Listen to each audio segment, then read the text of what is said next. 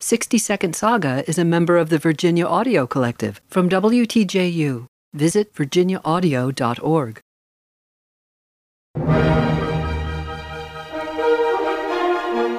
This late 19th century ballet tells the story of a warrior nymph who serves the Roman goddess of the hunt.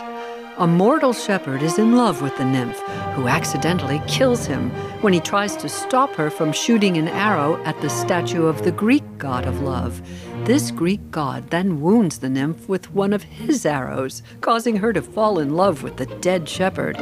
Then she's kidnapped by an evil hunter who is obsessed with her.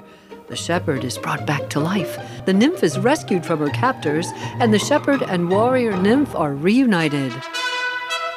Everybody's happy except the Roman goddess of the hunt, and who can blame her? She's minus a good nymph. The ballet Sylvia with music by Leo Delibes. I'm Shari Barbour with a 60 Second Saga.